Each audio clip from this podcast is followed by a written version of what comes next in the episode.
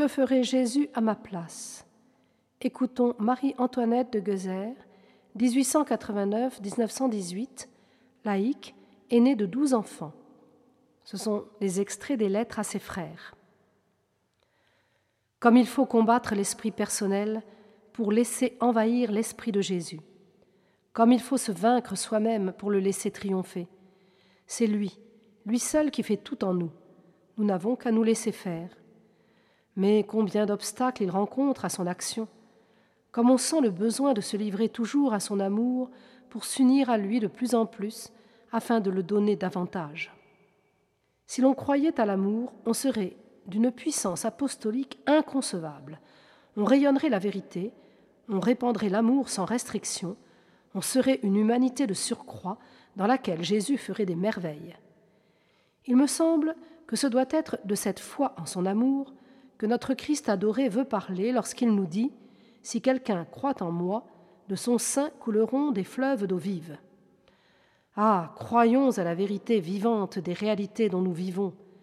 Aimons en retour celui qui nous a tant aimés, afin de répandre sa vie par toutes les fibres de notre être et de la faire circuler toujours plus abondante et agissante dans l'Église tout entière.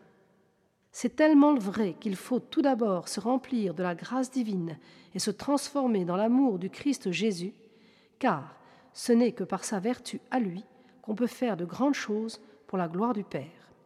La première partie de l'apostolat est comme la première partie de la rédemption. À ceci, nous avons connu l'amour, c'est que lui a donné sa vie pour nous. Nous aussi, nous devons donner notre vie pour nos frères.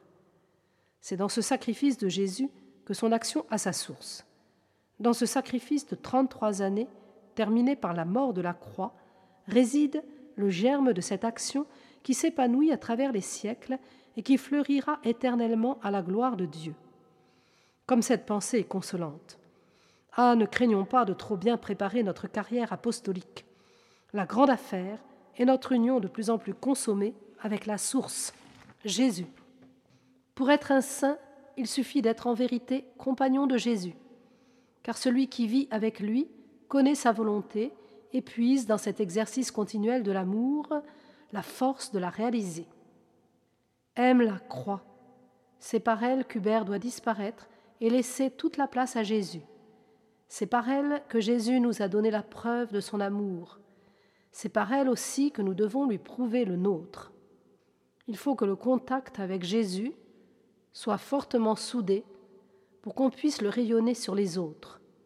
Toute la valeur de notre vie pour sa gloire est dans notre union avec lui.